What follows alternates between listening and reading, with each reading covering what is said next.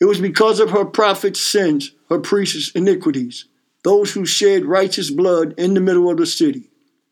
People wandered blindly in the streets, polluted with blood, and no one would even touch their clothing. Go away, unclean, was shouted at them. Go away, don't touch. So they fled and wandered around. The nation said, they can't stay there anymore.